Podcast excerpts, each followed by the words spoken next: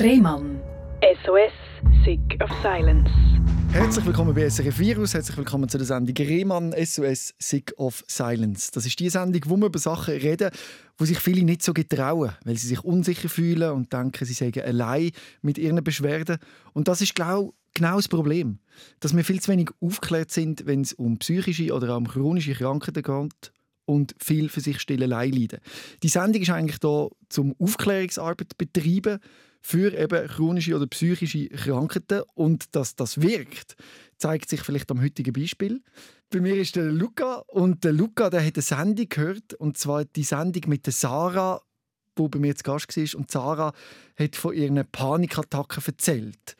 Und du hast dich dort irgendwie wieder gesehen. Erzähl mir mal von dem Moment, wie das war, wo du das gehört hast und was das mit dir gemacht hat. Genau, also vielleicht hole ich ein bisschen mhm. aus. Ähm, grundsätzlich äh, hatte ich mal eine Panikattacke. Gehabt. Ähm, äh, denkt am Anfang, wenn man die erste Panikattacke hat, natürlich gerade, dass das etwas Körperliches ist. Man macht dann die ganzen körperlichen Untersuchungen. Das Bring mich an den Punkt, wo du das erste Mal eben so etwas gespürt hast, so eine Panikattacke. Wann war das? Wo war das? Wie hat sich das angefühlt? Das war ähm, an meinem Arbeitsplatz. Ich arbeite im Spital. Mhm. Ähm, hatte eine Nachtwache hinter mir. Mhm. Ähm, ja, klar, man ist ein bisschen übermüdet. Ähm, man ist sowieso vielleicht nicht ganz so, wie man sonst ist nach einer Nachtwache. Ich gehe in die Garderobe, mich umziehen. Ich habe dort schon so ein, bisschen ein Kribbeln gespürt. Und während ich mich umziehe in der Garderobe, ist das eigentlich immer mehr geworden, das Gefühl, so das Ohnmachtsgefühl, das Gefühl, ich tritt jetzt dann gerade weg. Ähm, Herzrasen ist immer stärker gekommen. Und ich habe wirklich gedacht, jetzt wird mir gerade schwarz vor den Augen. Ich habe natürlich gerade gedacht, ich habe einen Herzinfarkt und ich kann jetzt dann gerade um. Ähm, und durch das, dass ich im Spital war, habe ich mich dann, ähm, ich habe mich dann noch schnell angezogen, bin die Stege drauf gelaufen, Richtung Notfallstation. Also das war so mein nächstes Ziel. Ähm, ja, ich habe alles nur noch so ein bisschen verschwommen gesehen, die Leute, die mir entgegengekommen sind. Und dann bin ich noch kurz raus an die frische Luft. Ich dachte, vielleicht bringt da noch etwas, vielleicht kann ich mich noch mal ein bisschen äh, irgendwie fangen. Und habe dann gemerkt, es geht nicht mehr. Es ist immer stärker geworden, das Gefühl. Und ich bin auf der Notfallstation und habe mich sozusagen selber eingewiesen. Also ich habe dann gesagt, ähm, ich glaube, ich habe einen Herzinfarkt, ich äh, muss unbedingt untersucht werden, sonst äh, geht es nicht mehr lang. Mhm. Genau. Und dann hat man das untersucht, logischerweise? Ja, dann bin ich dort äh, auf den Schragen gelegen. Man hat dann verschiedene Sachen gefragt. Ich weiß sogar noch, dass eine Person dort äh, von der Pflege gesagt hat, ähm, könnte das auch eine Panikattacke sein. Hast du schon mal Panikattacke gehabt? Und ich habe natürlich vorher noch nie an das gedacht und mhm. habe dann gesagt, nein, ich glaube, das ist etwas Ernstes jetzt gerade.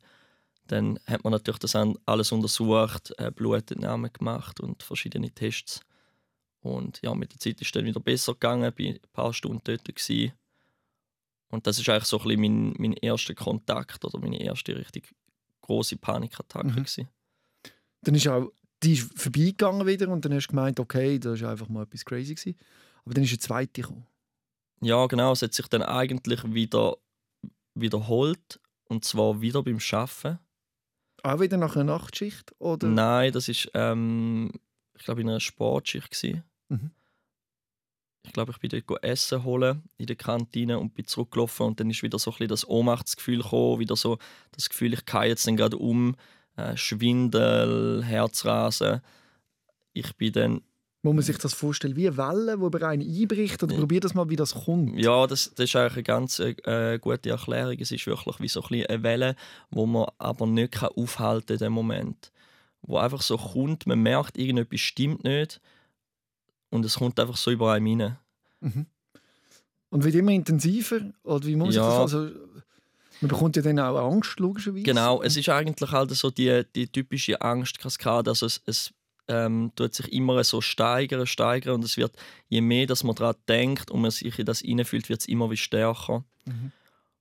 Und das ist auch dort wieder so gewesen, an dem Abend. Ich bin dann von meinen Kollegen auf der Station äh, in dem Sinn äh, ja, verarztet worden. Also sie haben äh, mich in ein Bett tun, Blutdruck gemessen. Erzähl mir von dem Moment, du gehst, du gehst Gewässer holen, kommst zurück und dann sehen dich deine Kollegen und dann sagst du denen, äh, bestimmt nicht, oder? Ja. Wie ist das gewesen? Ich glaube, ich habe dort einfach gesagt, mir geht es nicht gut, mir ja. ist schwindelig. Ähm, ja, das Problem ist ja, meistens sieht man das ja dieser Person dann gar nicht unbedingt an. Wenn natürlich höher ist, ist der Blutdruck, der Puls und alles, das sind natürlich Werte, wo, wo man sieht. Und da haben sie natürlich dann auch gemessen, haben dann gemerkt, ja, er ist wirklich hoch mit dem Blutdruck und dem Puls. Und ich bin dann wieder auf die Notfallstation gekommen und dann mhm. hat sich das Ganze eigentlich wieder ein bisschen wiederholt. Oder? Es ist einfach wieder das gleiche Prozedere. Gewesen. Das hört man ja sehr oft, dass Leute, die Panikattacken haben, lang meinen, es sei etwas Körperliches, weil man sich das gar nicht vorstellen dass genau. es Psyche ist, genau. wo ein Herz Rasen macht mhm. oder was auch immer. Ja, das ist sehr schwer, um sich das vorzustellen. Jetzt im Nachhinein ist für mich klar, ähm, dass die Psyche und das Körperliche so eng zusammenspielen, aber dort mal ist das einem noch nicht so klar gewesen und man denkt halt wirklich, wow, ich habe etwas Körperliches und das ist auch der Grund, wieso man sich dann immer noch mehr und noch mehr in das hineinsteigert und ja. Mhm, klar. Von dem her ist es auch gut, das gehört auch ein bisschen zur Therapie, sich zuerst äh, körperlich abzuklären lassen. Mhm. Das hat dann bei mir eben eigentlich stattgefunden. Ich bin dann äh, auch im Spital, mich abklären lassen. Man hat verschiedene Untersuchungen gemacht, verschiedene Tests. Ähm, man hat schon immer auch mal noch ein bisschen das Thema Panikattacken so ein bisschen angeschnitten gehabt. Und ich habe das auch nie ausgeschlossen. Ich bin eigentlich auch immer offen für das. Ich habe auch immer gesagt, wenn sie jetzt nicht körperlich ist, ist klar, dann, dann wird das so in dieser Art etwas sein. Und ähm, ich habe jetzt nicht irgendwie das völlig ausgeschlossen und gesagt, nein, das kann nicht mhm. sein, das kann nicht sein, dass es etwas Psychisches ist. Es gibt ja viele Patienten, die das ausschließen, die Diagnose Panikattacke, die immer sagen, ich, ich spinne doch nicht, ich spüre ja das, man sieht es ja, ich habe es Leiden und sehen das als etwas, äh, was sie nicht annehmen können. Genau. Nein, das war bei mir eigentlich nicht so. Ich bin dort äh, irgendwie, ja, bin ein relativ sensibler Mensch, ähm, sehr ein reflektierter Mensch, würde ich jetzt von mir aus sagen. Und habe eigentlich auch ähm, ja, immer viel Gedanken in mir rein. Und es ist irgendwie wie so ein bisschen klar, dass es auch so etwas könnte sein bei mir. Ähm, und ich vielleicht auch, ich sage jetzt mal psychisch eher ein bisschen labiler. Ja, für mich ist das irgendwie wie wie klar gewesen, dass das auch der Fall könnte sein mhm. Und hätte denn tatsächlich, wie ich am Anfang gesagt habe, ein YouTube-Video geholfen ja. den, vom Podcast? Ja, auf jeden Fall. Also ich habe den Podcast ähm, sowieso schon länger kennt, habe auch schon ein paar Folgen geschaut. Und ich habe ich hab den Podcast mit der Sarah oder der YouTube-Video mal mhm. geschaut habe mich aber nie so ganz dran getraut, weil ich nicht, eben am Anfang, wie wir es nicht so ganz wahrhaben und ich, ich habe es nie ganz zu Ende geschaut. So. Mhm. Ich weiß nicht, was mich daran gehindert hat, ehrlich gesagt. Und dann habe ich dann plötzlich mal sagen, okay, jetzt schaue ich das mal ganz durch. Es war vielleicht auch so ein bisschen die Angst, gewesen, ja, man könnte irgendwie etwas entdecken dabei, mhm. so, wo, man, wo man sich wiederfindet. Und dann ist wirklich, als ich es geschaut habe, sind ganz, ganz viele Sachen gekommen, wo ich mich wiedererkannt habe und wo mir eigentlich sofort das Gefühl gegeben also nachdem ich da geschaut habe, habe ich gesagt, okay, ich habe Panikattacken, das, ist, das wird das sein. Was, ist da, was sind das für Symptome, wo du gesagt hast, die, da erkenne ich mich wieder? Ja, wie soll ich sagen, es hat ja jeder, der Panikattacken hat, hat ja ein andere Symptome oder andere Ängste. Sie hat klar auch andere Ängste gehabt, wo ich mich jetzt selber nicht so drin sehe, aber auch gleich viel, wo ich klar merke, das sind auch meine Ängste. Also eben so das Gefühl, eben ein, plötzlich einen Herzinfarkt zu mit in einem Moment, wo vielleicht auch gerade unpassend ist. Dann auch so, wie es auftreten ist, dass sie irgendwie ein paar Jahre vor ihrer ersten Panikattacke schon mal so etwas Ähnliches hatte, mhm.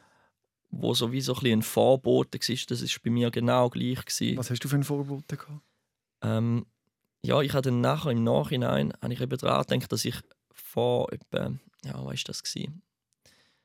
Etwa ein Jahr vorher, oder nein, nein, das war mehr, gewesen, drei Jahre vorher, ähm, auch eine Nachtwache hatte in einem Pflegeheim, wo ich gearbeitet habe, dort mal. Mhm. Und ich weiß noch, ich habe dort mal viel Kaffee getrunken, vielleicht können wir nachher auch noch auf das sprechen, mhm. das hat auch noch so ein bisschen einen, äh, Einfluss. einen Einfluss gehabt. Äh, auf jeden Fall bin ich dort auch halt übernächtigt gewesen, ähm, müde gewesen. und dort hatte ich auch so ein Herzrasen gehabt, bei den angelegenen Zeitchen Und es hat sich dann mit der Zeit ein bisschen erholt, aber ich will jetzt das noch nicht so als meine erste große Panikattacke beschreiben. Aber es hat viel von einer Panikattacke gehabt. Mhm. Und das ist wie so ein bisschen für mich so ein bisschen der Vorbote gewesen, oder das erste Mal so ein bisschen an das Thema angekommen, ohne dass ich es weiß eigentlich. Ja. Wir wollen von dir vor allem mal wissen, wie das ist, eben mit so Panikattacken müssen zu leben. Und du beschreibst es, dass dir einen grossen Teil von deiner Lebensfreude genommen hat. Ja, eine Zeit lang, ganz sicher. Also, ähm, ja, wenn man so in den Minen ist und wenn man, ich hatte Zeiten gehabt, wo ich praktisch jeden Tag eine Panikattacke hatte, äh, manchmal ein eine schwerere oder manchmal ein eine leichtere. Das ähm, tut man immer so ein bisschen bewerten für sich selber halt. Mhm. Und dann hat es auch Zeiten gehabt, wo es mir jeden Tag eigentlich durch die Panikattacke schlechter gegangen ist oder einfach so ein bisschen mein, meine Lebensfreude genommen hat. Und dann fragt man sich halt schon, ja, komme ich irgendwann wieder mal aus dem raus? Mhm. Habe ich irgendwann wieder mal die Lebensfreude und die Qualität, auch Lebensqualität, die ich vorher hatte? Also sehe ich das richtig, dass es vor allem auch die Angst ist vor den nächsten Attacken? Dass man denkt, das könnte jetzt wieder kommen? Ja, ganz man sicher. eingeschränkt ist durch das. Das ist auf jeden Fall auch eine Angst, die man hat, weil man weiß ja, wie so eine Attacke ist und man will wirklich keine so Attacke mehr haben, wenn man mal eine hat. Und hat man durch das, dass man natürlich eben Angst davor hat, ist man auch so beeinträchtigt, dass das Gefühl ist, du hast mehr Schwindel gehabt oder sonst ängstlicher im Alltag unterwegs gewesen. Hast du das gemerkt? Ja, auf jeden Fall. Eben, äh, in diesen Zeiten, wo es mir allgemein ein bisschen schlechter gegangen ist, dann hatte ich wirklich eigentlich jeden Tag Schwindel. Gehabt. Also ich war am Arbeiten und es ist, als hättest du irgendwie, weiß nicht, zwei, zwei Gläser Bier getrunken mhm. oder so. Du bist immer am Schwanken. Innerlich, von außen sieht das wahrscheinlich nicht so aus, aber äh, innerlich geht es dir so. Bist du jetzt schon in der Abklärung? Also hast du jetzt schon einen äh, Psychologen oder Psychiater können aufsuchen Ja, also mir war eigentlich so, gewesen, kurz nachdem ich das Video geschaut habe, mal mit der Sarah, bin ich relativ schnell in psychologische Abklärung gegangen. Also das hat mir dort mal auch der Arzt, der mich körperlich untersucht hat, hat mir das angeraten und hat mich eigentlich gerade schon angemeldet. Und für mich ist das nie äh, ein Tabuthema gewesen. Also ich habe immer gesagt, ja gut, dann mache ich das, dann wird das der Weg sein. Und ähm, ja, bin dann eigentlich relativ früh in Kontakt mit, meinem, oder mit meiner Therapeutin gekommen. Mhm. Was hat man dir dort für Ansätze empfohlen, um das in den Griff zu bekommen? Ja, das sind verschiedene Sachen. Also einerseits geht es darum, um die Angstkaskade, also das, das ewige ähm, Drüllen von dieser Angst, die eigentlich nicht mehr aufhört, so der Teufelskreis, den zu unterbrechen und ja, das ist so das eine, dass man, dass man die Angst versteht. Ähm, ja. Ich, ich weiß ehrlich gesagt nicht mehr ganz alles. Gewisse Sachen vergisst man natürlich auch. Ja. Ähm, es geht darum, zuerst eigentlich mal die Angst zu verstehen, mhm. zu wissen, wie, wie, wie baut sich Angst auf und wie kann man eigentlich den Riegel schieben, um nicht in das Karussell hineinzukommen. Ah, also es geht eigentlich darum, das annehmen zu können und sich nicht dagegen zu sträuben. Ja. Also umso mehr du dich dagegen wirst, wirst, umso mehr kommst du in das Karussell, wie du es beschreibst. Genau, also vielleicht Gedanken äh, ein bisschen anders lenken. So ein bisschen. Kann man das? Es ist schwer. Ja. Ich habe ich ha auch heute, wo es mir viel besser geht, auch immer noch Mühe manchmal. Es ist, es ist wirklich schwer. Es ist immer wieder eine Herausforderung. Es geht zum Teil, es geht in gewissen Situationen geht es ja gut, in anderen nicht. Also ich denke, das ist etwas, was man immer ein bisschen üben muss. Das hat man nicht einfach so. Ja, weil umso mehr man ja Gedanken stoppen will, umso mehr gehen sie Gas. Genau, oder? genau, das ist so. Man muss es irgendwie wie aushalten oder wie ein Wolkensturm einfach vorüberziehen ja. lassen und einfach nicht, also umso mehr man sich wird, oder? Genau.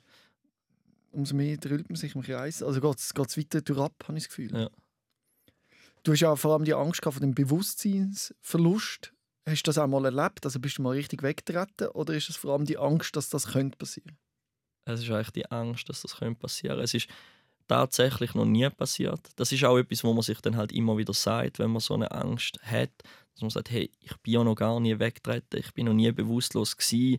Also jetzt tu doch nicht so. Man, man redet einmal so wie im Inneren so, hey, nein, jetzt du weißt ja, dass das nicht passiert. Also es ist noch nie passiert. Wie stellst du dir das Bewusstloswerden vor? Die Angst, wenn du musst beschreiben, was ist das, was sind das für Bilder?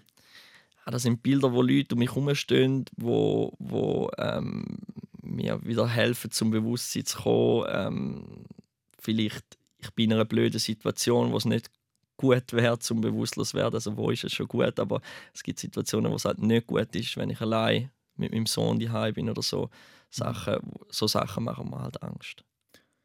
Ist es auch ein Gefühl von Scham oder ist das peinlich oder äh, was sind das so für Gefühle oder verloren sein oder?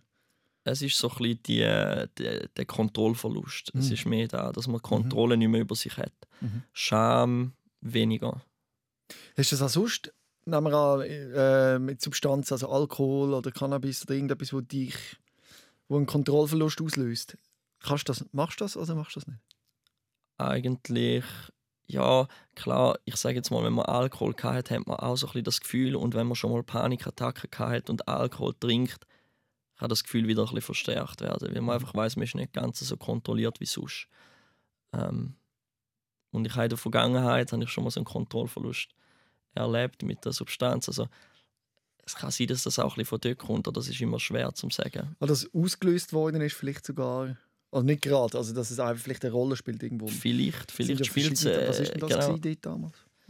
Mm, das ist eigentlich, wie soll ich sagen, vielleicht eine Überdosis gewesen. Von was? Von Cannabis, ja. wo wo zu Halluzinationen geführt hat, mhm. zu einem Kontrollverlust, wo ich mich eigentlich selber nicht mehr können kontrollieren mhm. Es kann sein, dass das ein kleines Puzzleteil vom Ganzen ist, mhm. muss aber nicht. Genau, man erklärt sich ja dann auch immer so, oder? Weil das ist ja, wenn man so etwas hat, kann man es nicht einfach, kann es schwer zum Annehmen und man probiert immer eine Erklärung zu finden. Ich kenne es von mir, wenn ich am Morgen Kopfweh habe, kann ich nicht sagen, ja, ich habe jetzt einfach Kopfweh das ist ja so, sondern es kommt immer die Geschichte dazu, oder? Mhm. Ah, weil ich gestern so lange wach geblieben bin oder den Film noch geschaut habe oder mich falsch ernährt habe oder zu wenig getrunken, darum habe ich mhm. Kopfweh. Wenn ich all das nicht gemacht hätte, hätte ich genau gleich einen Kopfweh haben. Genau. Und dann ich eine andere Erklärung. Ja, und das ist, wenn man Panikattacken hat, also mir geht es so, ist das noch viel extremer, auch mit anderen Symptomen, die man hat, dass man viel genauer anlässt und sich immer alles muss erklären mhm. oder denken oh, habe ich echt da, habe ich echt da. Das ist schon das Thema Kontrolle. Ja, Wahrscheinlich. Auf jeden Fall, ja. Ja, wo, wo einen da dazu bringt. Ähm, Musik ist etwas, wo, du, wo dir helfen kann, aber es ist eben ein bisschen zweischneidig. Es kann dir auch ja. etwas auslösen. Erzähl mal deinen Umgang mit Musik und Panikattacken. Ja, da gibt es verschiedene Geschichten. Also vielleicht so eine Schlüsselszene, die muss ich vielleicht zuerst noch erzählen. Die ist mhm. ganz speziell, die habe ich aber erst im Nachhinein so ein bisschen ähm, checken. Ich habe mal einen Song gemacht, der hat Ängste geheißen. Mhm. Dort habe ich viel über so äh, Verlustängste und andere Ängste eigentlich ähm, geredet in dem Song. Und ich weiß noch, es ist eine Person zu mir gekommen und hat gesagt, wow, hast du so viel Ängste, geht es dir denn so schlecht, so, was sie da gehört hat. Und ich habe dort mal gesagt, ähm, ich weiß nicht, das ist einfach so aus mir rausgeflossen. Aber da habe ich noch nie Panikattacken erlebt. Mhm. Und dann ist es ähm, eigentlich dazu gekommen, kurz bevor wir das Video sind zu dem Song, sind wir auf Wien gefahren und zwei Tage vorher hatte ich eben die erste Panikattacke nach dieser Nachtschicht. Und später in der Therapie ist mir nachher aufgefallen, dass all die Ängste, die ich in dem Song beschrieben habe, dass ich die auch habe, mhm. obwohl ich es trotzdem mal noch nicht gewusst habe, als ich den Song geschrieben habe. Also es ist ganz speziell so. Mhm. Äh, Im Nachhinein ist es, bedeutet mir der Song sehr viel von dem her. Das war so ein eine Schlüsselszene. Mhm. Kannst du uns ein paar Ziele von dem Song geben? Irgendwie Strophe oder Refrain? Oh. Der Refrain bringst du schon an, oder? Ist jetzt schwer. Ist lang her? Ja, ist lang her. Refrain schaffst du nicht mehr? Oder hast du ihn irgendwo auf dem Handy? Kannst du irgendwo googlen? Oder hast du irgendwo, ist er irgendwo geschrieben? Oder? Ja, diese Ängste, ich kämpfe dagegen an. Ähm, ah, wie geht es noch weiter? Ja, Angst, gute Freunde zu verlieren. Angst, nähe Familienangehörige zu verlieren. Angst, nicht können, das zu bieten anderen Leuten, wo, wo sie ähm, von dir erwarten. So ein bisschen, de, so ein bisschen in diesem Stil. Mhm. Zwei Sachen fallen mir auf. Äh, ich habe Angst und kämpfe dagegen an. Das ist ja genau das Problem. Oder? umso mehr, wenn man, an, wenn man ankämpft, habe ich das Gefühl, man schon verloren. Oder? Es ist auch, ja. der Kampf, der vielleicht nicht funktioniert. Und die erste Angst, die du aufgezählt hast, ist Familienangehörige zu verlieren. Und du hast ja deine Mutter sehr jung verloren. Genau. Hast du das Gefühl, das spielt auch in das Narrativ von diesen Panikattacken rein? Ich glaube, das spielt sogar sehr fest rein. Ich glaube, das ist ähm, auf jeden Fall ein großes Puzzleteil so von dieser, von dieser Angstgeschichte. Ähm, ja, das ist so ein bisschen der andere Teil, wo man natürlich in der Therapie anschaut, so ein die Aufarbeitung von seinem Leben, von gewissen Sachen, ähm, wo passiert sind im Leben. Und ich denke, das ist ein großer Teil. Ja. Ich kann es ich nicht zu 100% sagen, aber ähm, ich glaube schon. Ich glaube auch, dass es eine zweiteilige Geschichte ist in der Therapie. Oder? Einmal wahrscheinlich das Annehmen von diesen Gefühlen und das können aushalten und können merken, wenn das passiert, werde ich nicht bewusstlos oder ich sterbe nicht. Oder? Also mhm. ich, ich, kann das aushalten. Aber mit dem ist es ja noch nicht gelöst und dass man da wirklich auf den Grund geht und schaut, wieso ist das genau das Thema für dich? Was ist da dahinter? Das finde ich wichtig und gut, dass man das mhm. macht, oder? Ich habe das Gefühl, eben, wenn man jetzt einfach sagt, ja, du hast jetzt das, die Panikattacke, du musst lernen, die anzunehmen, ist das ein Schritt, aber der andere irgendwie gehört auch dazu, habe ich das Gefühl. Auf jeden Fall. Mhm. Aber das funktioniert ja meistens in so einer Therapie nicht nur äh, eben mit Gesprächstherapie, sondern vielleicht braucht man auch Psychopharmaka als Unterstützung. Du bist ja dann in ambulanter Psychotherapie gewesen, oder äh, in psychiatrischer Betreuung, aber ambulant nehme ich an. Ja. Was hat man dir dort, im, dort, wo es ganz schlimm war, können anbieten? Oder irgendwann hat man das Gefühl, die Gespräche, das lenkt allein nicht, oder? Also es war eigentlich so, gewesen, ich bin, eben, wie gesagt, sehr früh in Therapie gegangen. Habe dann, ich sage jetzt mal vielleicht, ein Jahr lang ungefähr Therapie gemacht. Habe dann eine sehr gute Phase gehabt, wo ich dann auch schlussendlich gesagt habe, ich höre jetzt auf mit der Therapie. Ich habe mich sozusagen austherapiert gefühlt, wenn man das mhm. so kann sagen mhm. Und dann kommen halt immer so Phasen im Leben wo es einem eventuell einfach wieder schlechter geht. Also, da habe ich jetzt schon mehrmals erlebt, dass das wirklich so phasenweise kommt, wenn man ähm, gewisse Lebensereignisse hat, die sehr einschneidend sind, wo dann wieder so vermehrt Panikattacken auftreten. Und so eine Phase ist dann wieder gekommen, später, wo ich erfahren habe, also nicht, wo ich erfahren habe, dass ich Vater wird, sondern kurz vor der Geburt, so, wenn so alles so ein bisschen auf einem zukommt, wenn man merkt, okay, jetzt wird es dann ernst, Dort ist mir auf jeden Fall viel schlechter gegangen. Und dort bin ich dann nochmal in Therapie gegangen. Hast du das Gefühl gehabt, dass du die Kontrolle verlieren quasi und die Überforderung vom Vater sein? Genau, also dort sind halt ganz viele Sachen, die dann zusammengespielt haben. Das sind vielleicht gerade sonstige Stress, wo man hat beim Arbeiten, läuft sonst gerade mhm. viel im Leben.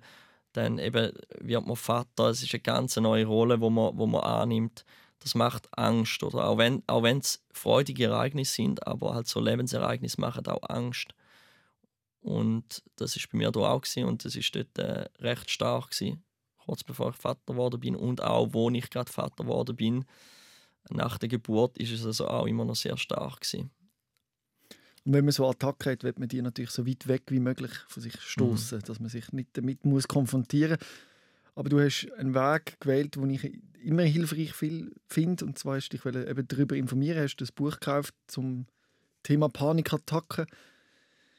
Vielleicht als Empfehlung, eben, weil das ja auch eben wie vielleicht wo der Podcast, den du vorher beschrieben hast, wo nie ganz geschaut hast, wo du mhm. Überwindung gebraucht hast und jetzt noch ein Buch lesen über Panikattacken. Mhm. Kannst du vielleicht andere bei diesem Weg motivieren? Also hätte das Buch etwas gebracht und wenn ja, was? Sehr, sehr. Also das ist wirklich das Buch, das ich glaube, in dieser Zeit dann gelesen, ähm, eben gerade so, wo ich Vater geworden bin. Und das hat mir eigentlich sehr viel gebracht. Das hat mir einfach wieder aufgezeigt, dass viele andere auch den Weg gehen und dass ich nicht der Einzige bin. Und ich denke, das ist noch schon mal der Grundgedanke dahinter und das ist so wichtig, nur schon zum Wissen. Und es hat mir auch ein bisschen die Angst genommen, von dem werde ich das mein ganzes Leben lang haben. Also, das ist auch immer so eine Angst, die man hat. Muss ich jetzt mit dem leben? Ist das jetzt ein Teil von meinem Leben? Kann das irgendwann wieder besser werden? So. Und das ist auch in dem Buch so beschrieben gewesen, ähm, dass das eigentlich wieder besser wird und dass es auch andere Zeiten gibt. Dass es immer ein Teil von meinem Leben wird sein, das habe ich eigentlich früher schon können annehmen so. und das weiß ich auch heute, dass das immer ein Teil von meinem Leben wird sein. Aber es gibt auch bessere Zeiten und so der wie positive Input muss man zuerst einmal überkommen. Mhm. Äh, weißt du noch, wie das Buch heißt? Zum Weiterempfehlen. Das Buch heißt Wenn plötzlich die Angst kommt. Mhm. Das Buch allein äh, hat nicht geholfen. Du, du hast das äh, über mehrere Varianten probiert, hast eine neue Therapie ausprobiert, die EMDR-Therapie. Du hast gesagt, bei, denen, bei der hast du eigentlich gute Ergebnisse erzielt. Was ist das genau? Ja, genau. Das ist eigentlich so ein bisschen eine Traumatherapie zum Aufarbeiten von ähm, traumatischen Situationen. Und die hat mir einfach nochmal gezeigt, wie viel nur schon Gesprächstherapie kann bewirken kann. Wo vielleicht viele denken, ja, ist das wirklich etwas für mich? Das ist ja nur Gespräch, man redet nur miteinander. Aber wie viel das da wirklich kann aufgefüllt werden und auch ähm, geheilt werden, ist mir bei dieser Therapie so richtig bewusst worden.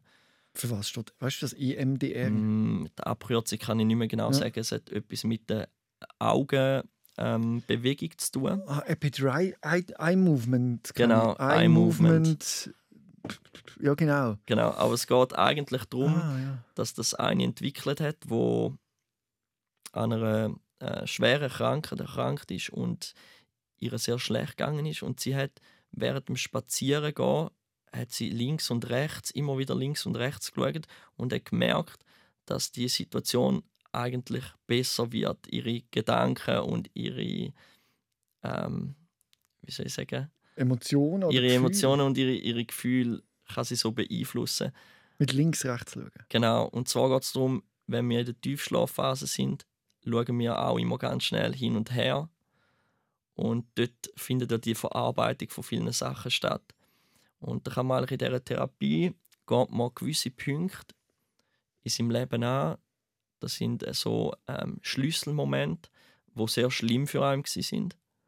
Und die tut man eigentlich mit der Therapie wie überschreiben.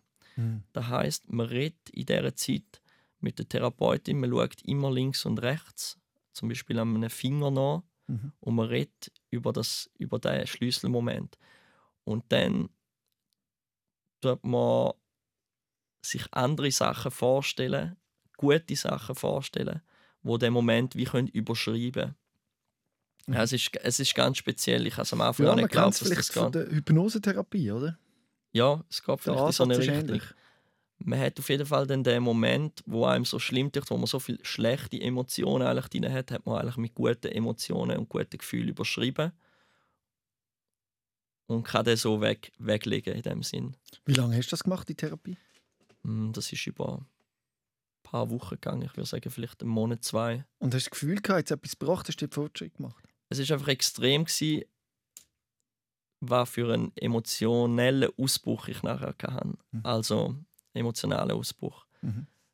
Ähm, eben durch das, dass meine Mutter früh gestorben ist und so, das ist so ein bisschen meine Geschichte dahinter und ich habe dann halt so gewisse Situationen überschrieben sozusagen und ich habe wirklich schon lang, lang, lang nicht mehr brüllt Mhm und meine Emotionen nicht mehr können zeigen Und ich weiß nach dieser Therapie, vielleicht eine Woche nachher, bin ich im Auto gesessen, in der, so am Abend, bin heimgefahren vom Arbeiten und ich habe einfach nur noch brüllen, brüllen, brüllen. Mhm. Und es ist alles hochgekommen, so an Emotionen. Und das ist so extreme Erfahrung. Gewesen, befreiend. Oder extrem jetzt, befreiend ja. und einfach auch, man hätte das nie gedacht, dass so eine Therapie das kann auslösen kann. Und das ist für mich so ein extremer Moment, gewesen, den ich nicht mehr vergessen werde. Aber ein Erfolg? Also würde ich sagen... Auf jeden Fall ja. ein Erfolg, ja.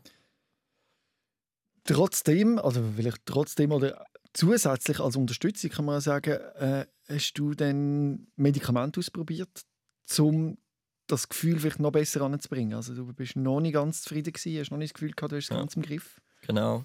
Was hat man da jetzt für einen Ansatz gewählt? Also das war eigentlich wo ich über längere Zeit ich wieder eine gute Zeit hatte, mit wenig Panikattacken. Und dann, so, wo das Corona kam, ist, so die erste Welle, wo niemand so recht gewusst hat, was passiert, alles so, ähm, sind wieder Ängste hochgekommen.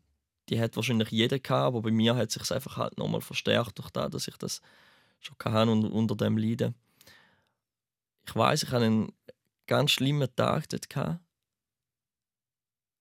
wo ich einfach gesagt habe, ey, jetzt geht es nicht mehr weiter. So schlimme Symptome, wo ich gesagt habe, jetzt muss ich etwas machen. Schlimme Symptome, dass man es nachvollziehen kann. Was ist das? Wie, wie fühlt sich das an? Was passiert denn? Das ist wie, also dort mal weiss ich noch, es sind halt immer ein andere Symptome, die man hat. Gewisse ziehen sich durch, wie ein Herzrasen, wie ein Herzklopfen und, und, und andere wechseln ab. Und dort mal hatte ich so richtige Spannungszustände. Ich bin innerlich so angespannt. Gewesen. Man kann sich vorstellen, wie so eine Bombe, die jetzt dann gerade in die Luft geht. Mhm. Und ich habe es nicht mehr ausgehalten. Es ist wirklich immer, immer schlimmer geworden. Hast du vielleicht auch ganz konkrete Gedanken, so Katastrophengedanken? Ah, ich glaube, das sind so viele Gedanken, die im Moment im Kopf spielen, wo halt sich immer wieder drüllen. Mhm. Es sind schon so Katastrophengedanken. Und dann ist halt noch die Corona-Thematik dazu, wo das Ganze halt noch viel mehr ähm, aufgeputscht hat, dort mal, weil mhm. dort halt wirklich noch niemand gewusst auf was gehen wir dazu. Mhm. Und ich, wo selber an einem Gesundheitswesen arbeite, im Spital, ist dann natürlich noch viel extremer gewesen. So. Kontrollverlust, oder? Genau, genau. Auch mhm. wieder der Kontrollverlust. Ich weiß noch, an dem Tag habe ich gesagt, ich lasse mich jetzt einweisen, ich, ich muss jetzt irgendwie stationär in eine Psychiatrie oder so. Ich habe angerufen in so eine Institution. Die haben gesagt, keine Chance. Es ist einerseits alles voll. Es, es geht nicht. Wir haben keine Kapazitäten. Mit dem Corona geht jetzt das einfach nicht man kommt dann natürlich noch mehr Angst Man hat das Gefühl, hey, ich kann ja nicht einmal irgendwo mir Schutz suchen, ich kann nicht einmal irgendwo hin, wo es mir vielleicht besser wird gehen. Ähm, so spielt sich das auf. Und dann habe ich das erste Mal müssen sagen, okay, dann nehme ich halt jetzt etwas, wo mich eventuell noch ein bisschen beruhigen oder meine Gedanken anders bündeln. Und bin dann eigentlich dazu zum Entschluss gekommen, dass ich jetzt auch mal ein Medikament ausprobiere, wo ich vorher eigentlich lange immer gesagt habe, ich probiere es einfach ohne. Das hätte deine Psychiaterin auch dort schon angeboten vorher? Es ist schon mal ein Thema gewesen, so. man, hat, man hat schon mal darüber geredet und ich habe einfach auch immer das Gefühl, nein, das brauche ich nicht und ja, man ist halt immer so ein bisschen vorsichtig, was Medikamente mhm. angeht. Das Medikament, das da verschrieben worden ist, hat das dann auch gerade gewirkt? Und ist es gut eingestellt gewesen, oder ist das ein Prozess gewesen? Hast du Glück gehabt? Hast du lange ausprobieren? Nein, es hat eigentlich relativ schnell gewirkt. Es ist Schön. einfach so halt wieder die Angst gekommen, was ist, wenn ich das Medikament nehme. Mhm. Man hat immer so das Gefühl bei Psychopharmaka, bin ich dann ein völlig anderer Mensch? Was macht das Medikament mit mhm. einem? Und dann habe ich natürlich dort vor der ersten Einnahme, ich weiß noch, ich bin arbeiten am Morgen und ich wusste, ich muss heute Morgen das erste Mal nehmen. man schluckt das ab und man denkt, Scheiße, was passiert jetzt mit mir? Was passiert mit meinem Körper? Ich bin im Zug gehockt und habe gedacht, wann kommt der Wirkungseintritt? Was passiert? Und es ist nichts passiert. Wenn man Angst hat vor Kontrollverlust, ist ja das natürlich genau so etwas. Genau. Hast, nimmst du Kopfwehtabletten? Oder, äh, ja. So? Und dort ja. hast du keine Angst? Nein, nein, habe ich keine Angst. Aber lustig, hä? Ja, es ist halt so, das Psychopharmaka weiß man wie nicht so recht, was macht er mit einem. Man hat immer so ein bisschen Vorstellungen davon. Und dann ist mir. Vorurteil, muss man fast sagen. Oder genau, Vorurteil. Und dann ist eigentlich nichts passiert. Ich bin arbeiten, ganz normal. Wenn ich gemerkt habe, ich hatte einen super Tag. Hatte. Ich war ganz stressfrei beim Arbeiten. Ich war eigentlich so, gewesen, wie ich vorher eigentlich immer war. Bin ein relativ relaxter Typ. Ähm, ja, nicht viel Stress. Und das habe ich lange nicht mehr gehabt, das Gefühl. Und das ist ein super Gefühl. Gewesen. Einfach wieder so die, der alte Zeit, wo man früher noch war. So. Gerade nach der, ersten, nach der ersten Dosis eigentlich, ist das schon gut gewesen? Oder deutlich ich besser schon? Ich würde mal sagen, ja. Es ist jemand auf mich zugekommen beim Arbeiten und hat gesagt, so, wir hatten dort einen relativ strengen Tag gehabt und hat mir gesagt, hey, du bist immer so relaxed und easy. Und dort habe ich einfach irgendwie so müssen sagen, hey, cool, ich bin wieder so, wie ich, wie ich mich mhm. kenne und das hat mir ein sehr gutes Gefühl gegeben. Mhm. Und hat mir auch gezeigt, das ist das Richtige. Und dann hat sogar außen gemerkt und nicht nur eben von außen hast du sogar das Feedback genau, bekommen und das genau. ist dann schon, dann merkt man schon, dass es etwas bringt. Ja. Trotzdem hast du das Gefühl gehabt, musst das irgendwann gleich absetzen, oder? Weil es kann ja nicht sein, dass man auf Psychopharmaka angewiesen hat ist. Das genau. war wahrscheinlich dein innerer Dialog, nehme ich an. Genau, auf jeden Fall. Also, es ist halt immer so, wenn man das Medikament nimmt, ich, oder vor allem ich will es möglichst wenig lang nehmen, mhm. ähm, hat es irgendwie nach, weiß nicht, vielleicht drei Monaten schon wieder absetzen was nicht so eine gute Idee war. Ich habe dann relativ schnell gemerkt, es geht mir wieder schlechter, es häufen sich wieder Panikattacken. Man hat wieder mehr unkontrollierte Gedanken. Das ist ja da, wo das Medikament ein bisschen bewirkt, dass es Gedanken bündelt, dass man nicht so lange auf anderen Gedanken hängen bleibt, die vielleicht schlecht sind. Und dann ja, habe ich zuerst das müssen die Erfahrung machen und habe dann irgendwann wieder gesagt, nein, dann nehme ich es halt wieder. Ob ich jetzt die Pillen am Morgen nehme und mir geht es super gut oder ob ich sie jetzt nicht nehme und ich bin einfach eingeschränkt in meinem Leben, ich muss sagen, nein, dann, dann äh, bleibe ich bei dem. Mhm. Bis heute? Bis heute. Ja. Ähm, hast du immer wieder mal den Konflikt mit dir selber, dass du denkst, hm, soll ich nicht lieber einen anderen Weg finden? Mm, eigentlich nicht, nein. Ich glaube, gut, ja. ich habe einen guten Weg gewählt für mich. Ich bin früher in Therapie, wenn ich ganz sicher nicht bereue. Ich habe eigentlich wenig bis nichts irgendwie so vermeiden. Das ist auch immer so ein bisschen das Gefährliche bei diesen Panikattacken, dass man so in die Vermeidung kommt, gewisse Sachen zu machen oder zu nehmen. Und ich habe sehr viel gelernt durch das. Also, nein, ich, ich will jetzt nichts anders machen in dem Sinn. Wie ist es heute? Hast du die Panikattacke komplett im Griff? Also kommt da nie mehr etwas oder kommt ab und zu noch etwas? Oder wie sieht das aus? Ich habe sicher viel längere Phasen, wo es mir gut geht. Und wie schon vorher gesagt, es gibt immer wieder Zeiten im Leben, wo gewisse Stressfaktoren aufeinandertreffen, wo, wo wieder mehr im Leben passiert, wo man einfach wieder anfälliger ist für das. Ich habe das Gefühl, das sind immer so Phasen. Und die Phasen habe ich auch heute zum Teil noch. Die sind aber kürzer. Dann gibt es Panikattacken, die ich gut unter Kontrolle habe, die ich jetzt früher wahrscheinlich nicht so unter Kontrolle hatte. Es gibt aber auch immer noch ab und zu Panikattacken, wo man einfach mal durchhalten muss und wo, wo man nicht viel dagegen machen kann. Wo einfach so über einen reinkommen wie so eine Welle und man kann einfach nicht, man muss unter der Welle durchschwimmen. So. In welchem Moment kommen die so? Was sind so klassische Settings, ah, die das prädestiniert sind für Panikattacken? Gibt es die überhaupt? Das ist so schwer zu sagen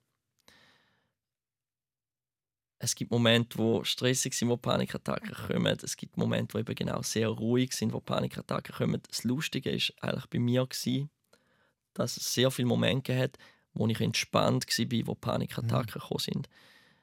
Es, ich vergleiche das immer so ein bisschen damit, wenn man entspannt ist, wenn man in die Ferien will, man wird krank. Mhm. Wo der Körper kann runterfahren kann, dann ist er noch mehr anfälliger. Und das ist bei mir auch oft so gewesen, dass in diesen Zeiten, wo es mir eigentlich, wo ich hätte sagen, hey, jetzt habe ich so schön, jetzt kann ich auch mal zurücklehnen, dann sind eigentlich die großen Panikattacken gekommen. Es ist, es ist sogar so gewesen, dass ich zum Teil Angst hatte vor Ferien. Hm. Weil ich mich so lange schon darauf gefreut habe, auf die Ferien und ich habe gewusst, hey, wenn die Ferien anfangen, es kann sein, dass es mir nachher schlechter geht. So. Ist, ist es auch eingetroffen, jetzt in diesem konkreten Beispiel? Ja, teilweise schon. Mhm. Teilweise schon ja. Du bist Familienvater und hast auch eine Frau. Wie gehen die mit dem um? Also deine Frau weiss das wahrscheinlich, dass du das hast. Genau. Hat es auch schon Situationen gegeben, dein Kind ist noch sehr klein, oder wie alt ist er? Zweijährig. Ja. Der merkt das wahrscheinlich nicht, oder? Nein, er kommt das weniger mit. Hat es das aber schon mal gegeben, wo du mit ihm unterwegs warst, dass so eine Attacke gekommen ist? ja, als ich mit ihm allein daheim war, oder ich war am Spazieren, gewesen, und dann habe ich auch schon so eine Attacke bekommen. Ist das besonders schlimm für dich? Weil du das Gefühl hast, jetzt muss ich doch funktionieren, ich bin ein Vater. Sehr, ja, sehr. Das ist ein rechter, äh, rechter Kontrollverlust so in dem Sinn gewesen, oder die Angst vor dem Kontrollverlust. Mhm. Weil man einfach weiß, man hat ein kleines Kind daheim. Ähm, ich will nicht, dass mir jetzt etwas passiert. Was passiert mit dem Kind in dieser Zeit, wenn ich vielleicht abwesend bin, wenn ich nicht mehr agieren kann. Und dann kommt die Angst natürlich noch mehr. Und das ist schon ein schlimmer Moment. Gewesen, ja. Wie ist das mit deiner Frau? Hat sie ein Verständnis für das, äh, für psychische Gesundheit oder eben für die Einschränkung? Oder hat sie da schwierig Zugang? Wie geht sie damit um? Also ich glaube, sie hat auch ein bisschen in das reinwachsen. Ich glaube, am Anfang ist das schon speziell, wenn man hört, okay, mein Mann liegt auf dem Notfall, er hat das Gefühl, er hat einen Herzinfarkt bin ja jetzt nicht unbedingt gerade in dem Alter, wo, wo ich dafür mhm. äh, prädestiniert bin für so etwas. Ähm, und dann mit der Zeit nimmt man das ein an, wie auch ich das annehmen musste. Aber wir haben sehr viel auch darüber geredet und wir haben eigentlich da einen guten Weg gefunden und ich fühle mich auch immer sicher, wenn ich mit ihr unterwegs bin, weil ich weiß, sie, sie weiß, wie ich reagiere und sie weiß, wie sie mich in dem Moment nehmen und kann unterstützen. So Panikattacken kommen ja unerwartet. Meistens im Moment, wo man sie nicht brauchen kann. Also, wenn wir ehrlich sind, eine Panikattacke kann man in keinem Moment nie brauchen. Aber gibt es eben auch einen Moment, wo du dich noch ganz stark daran zurückerinnerst, wo, wo immer wieder ein komisches Gefühl vielleicht aufkommt, wenn du daran denkst? Ja, auf jeden Fall. Es gibt so eine Geschichte. Und zwar bin ich dort äh, zu einem Musikproduzent auf Deutschland ein Wochenende Musik machen. Ähm, meine Frau war eigentlich schon in Erwartung mit unserem Sohn. Und ich bin dort rausgefahren. Ich hatte nur schon ein schlechtes Gefühl, gehabt, so meine Frau allein zu lassen. Das Lustige ist, man hat so plötzlich, wenn man weiß, dass man Vater wird, so plötzlich so das Verantwortungsgefühl. Und ich bin auf dieser Autobahn gefahren und habe schon gedacht, ah, ich weiß nicht, ob das so eine gute Sache ist. Ich habe immer Angst, ich habe immer gedacht, oh, ich hoffe, ich mache keinen Unfall und so. Mhm. Es sind schon so ein bisschen Panikgedanken manchmal aufgekommen, was nicht so gut ist auf einer Autobahn mit 160. Da sind wir wieder beim Thema Kontrolle, oder? Die Angst, Kontrolle zu verlieren. Genau, genau. Ja. Es ist dann aber gegangen, ich bin dort angekommen in Nürnberg, habe ein Wochenende lang Musik produziert mit dem ja, mir vorher noch relativ unbekannten Kollegen. Wir haben uns einfach aus dem Internet äh, so kennt. Ich war an einem anderen Ort, wo ich mich vielleicht nicht so ganz so wohl fühle, wo ich mich vielleicht nicht ganz so selber kann sein wie sonst einmal. Das ist auch immer noch so ein Faktor, der so ein bisschen dazu spielt. Wir haben ähm, zwei Nächte durchgemacht, die ganze Nacht Musik produziert. Wir haben ein bisschen Alkohol getrunken, eben wenig Schlaf. Und das hat so dazu geführt, dass an einem Morgen, wo wir aufgestanden sind, ich einen Kaffee getrunken habe und wir haben schon wieder losgelegt mit neuer Musik produzieren. Ich plötzlich so ein bisschen das Gefühl bekommen habe, ah, etwas stimmt nicht. Ich habe meinen Puls tastet. Das ist auch so ein, ein Tick, wo man entwickelt. Man tastet den Puls, ist wirklich alles gut? Wie ist der Herzschlag? Ist er regelmäßig? Ich habe das Gefühl, ich habe einen unregelmäßigen Herzschlag. Und ab dem Gedanken, wo ich das hatte, ist so die Panik ausgebrochen. Ich glaube, mir passiert jetzt etwas. Es hat sich immer mehr gesteigert. Durch den Kaffee, den ich hatte, Koffein, das ist auch immer noch so eine Sache, wo Panikattacken noch mehr können, also äh, begünstigen. Äh, begünstigen. Ist es stärker geworden, bis zu dem Gefühl, ich stirb jetzt, ich habe jetzt einen Herzinfarkt, ich gehe um, ich bin in Deutschland, meine Frau ist nicht da, meine Familie ist nicht da. Ich werde da jetzt äh, meine letzten Atemzüge nehmen. Ich habe ähm, dem Kollegen das dann gesagt. Ich habe gesagt, hey, mir geht es nicht gut, ich glaube, ich brauche einen Rettungsdienst. Ähm, ja, ich, ich kriege jetzt dann gerade um. Ich habe gesagt, hey, Leute Ambulanz an, Leute Ambulanz an. Er hat dann die Ambulanz angerufen. Er hat selber nicht recht gewusst, was er machen soll und war ein bisschen überfordert mit dieser Situation. Ich habe meiner Frau angerufen und oder besser gesagt geschrieben zuerst, was nicht so gut war. Sie hat natürlich dann extrem Angst bekommen. Sie hat gesagt, was ist los? Sie hat mir angerufen. Wir haben telefoniert und ich habe gesagt, hey, ich kippe jetzt gerade tot um. Ja. Ähm, es ist eigentlich immer wie schlimmer geworden, bis die Ambulanz eingetroffen ist. Die Ambulanz ist eingetroffen, ich habe ihnen meine Geschichte erzählt und sie haben das EKG geschrieben, Blutzuckerwert genommen, einfach verschiedene Untersuchungen gemacht. Ich bin dann auch darauf zu sprechen gekommen, dass ich Panikattacken habe. Und es ist eigentlich dann relativ schnell aufgelöst, gewesen, die Sache. Mir ist es ja eigentlich körperlich gut gegangen. Ich habe mich zwar nicht so gefühlt. Die Ambulanz ist wieder gegangen es hat sich alles wieder ein bisschen beruhigt, aber der ganze Tag dort war nicht mehr gut. Gewesen. Ich bin, äh, ich hatte mich müssen anlegen, ich musste müssen schlafen, weil nach so einer Panikattacke ist es, als hätte man einen, einen Marathon gelaufen. Äh, man, man ist einfach körperlich so erschöpft, körperlich und geistig. Habe ich äh, geschlafen.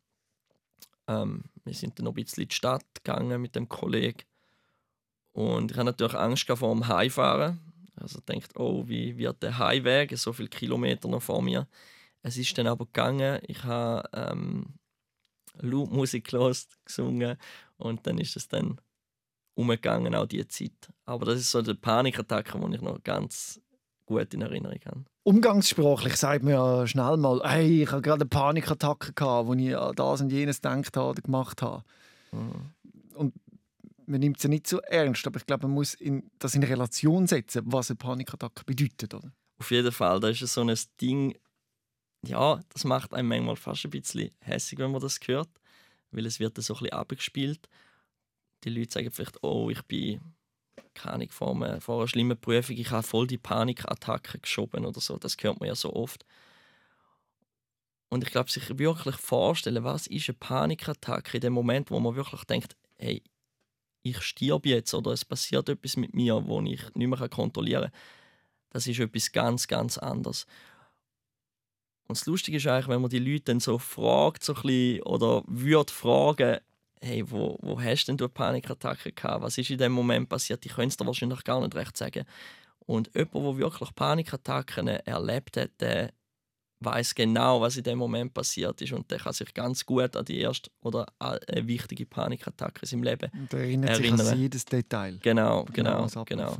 Und das ist schon etwas ganz anderes und das ist ja etwas, wo halt oft so bei psychischen Erkrankungen so ein bisschen ähm, gesagt wird, wie genau jemand, der Depressionen hat, sich wird aufregen darüber, wenn jemand sagt, oh, ich habe voll die depressive Phase, mhm. wo es ihm einfach ein bisschen schlechter geht oder ein bisschen negativ gestimmt ist. Ja. Also sollten wir alle doch ein bisschen besser auf unseren Spr Sprachgebrauch achten? Auf jeden Fall, ja. Ich weiß genau, dass Menschen, wie du das Video gesehen hast oder den Podcast gehört hast mit der Sarah, hier bei Rehmann SOS Sick of Silence, jetzt auch wieder ganz viel zulassen die mit Symptomen zu kämpfen haben von einer Panikattacke und Angst haben, dass, dass sie jetzt das eben das Leben lang begleitet und nicht wissen, wie weiter. Gibt es vielleicht etwas, wo du denen kannst auf den Weg geben oder mitgeben, wie sie das vielleicht wieder irgendwie in den Griff bekommen? Ja, also wenn ich mit auf den Weg gehe, wie gesagt, ihr seid nicht allein. Es gibt so viele da draußen, wo, wo genau gleich fühlen und denken wie ihr. Es ist überhaupt nicht äh, speziell, also wie soll ich sagen, es ist nichts Schlechtes. Nichts, wo man sich dafür muss schämen Nichts, wo man sich dafür muss schämen muss. erzählen oder, sondern genau. der offene Umgang, oder, ist wichtig. Nimmt mich noch Wunder, hast du das gerade können, offen kommunizieren? Wahrscheinlich schon einfach, weil du im Gesundheitswesen schaffst, oder ist das ja. auch für dich ein Problem gewesen? Es war sicher auch eine Überwindung Ähm, was mich so ein bisschen, oder was ein bisschen gefördert hat, ist, dass ich an gewissen Leuten erzählt habe, die mir eng gestanden sind und ich dann zum Teil Feedbacks bekommen habe, wie zum Beispiel hey, mir hat auch schon mal jemand davon erzählt, dass es ihm so geht und jetzt habe ich ihm von dir erzählt und er fühlt sich jetzt doch da besser und er weiß, dass er auch nicht der Einzige ist und so. Da hat sich dann so ein bisschen, ähm, durch da bin ich ein bisschen motivierter geworden, mhm. um über das zu reden. Was halt am Anfang schwer war, ist zum Beispiel, wenn man darüber geredet dass vielleicht gerade dann wieder eine Panikattacke mhm. ausgelöst wird, wie so ein, ein Trigger. Ähm, da hat es natürlich auch gegeben, wenn ich jetzt heute kein Problem mehr habe damit. Wie war das vor dem Gespräch? Gewesen, oder? Hast du das Gefühl, jetzt danach könnte das irgendwie. Oder vor der Ausstrahlung, wäre das so ein Punkt, wo. Ich glaube es nicht mehr, nein. Das äh, sollte eigentlich kein Problem sein. Mhm. Also würdest du sagen, der Thera die Therapieweg, den du hinter dir hast, dass das alles der, der, der Genesung geholfen hat? Also dir geht es deutlich besser als noch vor zwei, drei Jahren? Auf jeden Fall, auf jeden Fall. Und es hat sehr viel mit mir gemacht. Ich ähm, habe eine ganz andere Einstellung zu meinem Körper und zu, meinem Körper, zu meiner Körperwahrnehmung und habe sehr viel über mich gelernt. Ich würde sagen, ich war vorher schon ein reflektierter Mensch aber jetzt halt noch viel mehr. Ich kenne mich besser, ich habe ein größeres Selbstvertrauen, würde ich sogar sagen, durch das, was ich erlebt habe. Und ich kann jedem empfehlen, einfach möglichst, möglichst früh sich auch auf einen Therapeut vielleicht einzulassen und nicht Angst haben davor, äh, irgendwie vor der Stigmatisierung und einfach darüber reden mit anderen Leuten und sagen, was man hat und wie man sich fühlt und auch vor allem die Emotionen auch zeigen. Also kann man abschließend sagen, die Krankheit hat nicht nur viel genommen, sondern auch viel gegeben. Und das, was du quasi bekommst, gibst du jetzt weiter. Auf jeden Fall. Das und ist, das ist so schön. Ja. Ziel, ja. Und ich bin überzeugt, dass da der eine oder andere das hört und äh, ihm das vielleicht die Motivation gibt, jetzt dagegen etwas zu unternehmen oder offener damit umzugehen. Oder ein Kollege, der das hört, wenn jemand kennt, der Panikattacke hat und das ja. Interview sehr gerne kann, äh, weiterleiten. Wenn du selber mal deine Geschichte willst erzählen willst, dann schreib mir doch eine E-Mail an sos.srfvirus.ch. Egal um was es geht, dann kannst du deine Geschichte hier erzählen. Luca, ich danke dir recht herzlich, dass du da gekommen bist und deine Geschichte erzählt hast. Danke vielmals, hat mich gefreut. Rehmann. SOS, Sick of Silence.